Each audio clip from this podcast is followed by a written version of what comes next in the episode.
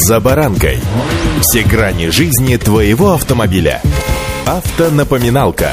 Комментарии экспертов. Советы по обслуживанию автомобилей в программе «За баранкой».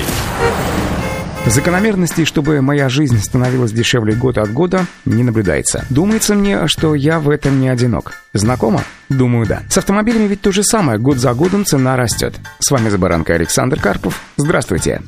Автомобильные факты. Вот и сейчас курс доллара медленно, но верно ползет вверх. И если он достигнет 82-84 рублей, то стоимость автомобилей, попадающих под санкции и доставляемых в нашу страну через параллельный импорт, вырастет на 8% в перспективе 3-4 месяцев, пишет «Известия». Если ранее дилеры реализовывали машины напрямую от производителя, который полностью диктовал ценовую политику, а доход формировался за счет дополнительных услуг, то сейчас дилеры в стоимость автомобиля включают расходы на транспортировку, таможенное оформление и так далее, и так далее, и так далее. Доля этих расходов в общей стоимости автомобиля составляет порядка 60, а иногда и 70% от стоимости автомобиля. Отсюда и цены, от которых глаза ползут на лоб. Согласно статистике, в прошлом году средний рост цены на автомобили иностранных марок составил от 35 до 40%. И это средний рост. Отечественный автопром заявляет, что по причине снижения курса российской валюты выросли цены на некоторые модели российских автомобилей. Так, по данным аналитического агентства «Автостат», в марте «Лада Нива Travel подорожала на 16 тысяч, Нива Легенд на 21. Также на 30 тысяч рублей стали дороже некоторые версии Джили, Тугела, а, например, стоимость FAV T77 увеличилась на 100 тысяч рублей. Причем это напрямую отражается на продажах. По итогам второй недели апреля, а это 15 неделя нынешнего года, в России было реализовано 20 827 новых автомобилей, что на 8% меньше, чем за первую неделю этого же месяца.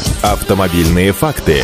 Ну а что в мире-то творится? Мировой авторынок по итогам марта подрос на 11,5% до 8 миллионов 188 тысяч легковых легковых и легких коммерческих автомобилей, которые нашли своего хозяина. Это новые машины имеется в виду. По итогам первых трех месяцев этого года реализация автомобилей в мире составила 20 миллионов 686 тысяч, что почти на 5% больше, чем годом ранее. Мировым лидером по продажам автомобилей в первом весеннем месяце оставался Китай с показателем 2 миллиона 451 тысячи реализованных автомобилей. В Америке было реализовано 1 миллион 368 тысяч. Согласно данным все того же агентства «Автостат», в марте нынешнего года россияне приобрели порядка 500 тысяч тысяч, правда, поддержанных легковых автомобилей, что почти на 17,5% больше, чем в том же месяце, допустим, прошлого года. Таким образом, вторичный рынок в нашей стране растет, причем уже третий месяц подряд. Среди автомобилей с пробегом россияне наибольшее предпочтение отдают все-таки отечественным маркам, прежде всего это «Лада». В первый месяц весны было куплено более 108 тысяч бывших в употреблении автомобилей данной марки. Также остаются популярными поддержанные легковые автомобили марки Toyota, было приобретено 58,5 тысяч штук, Kia 28 тысяч штук и Hyundai почти 27,5 тысяч штук. Россияне любят еще и бывшие в употреблении Nissan, и по итогам прошлого месяца было реализовано более 26 тысяч автомобилей. Ну а что будет дальше, как говорится, поживем, увидим, покатаемся и посмотрим. Обязательно познакомлю вас с новыми статистическими данными где-нибудь через 2-3 недельки. Удачи!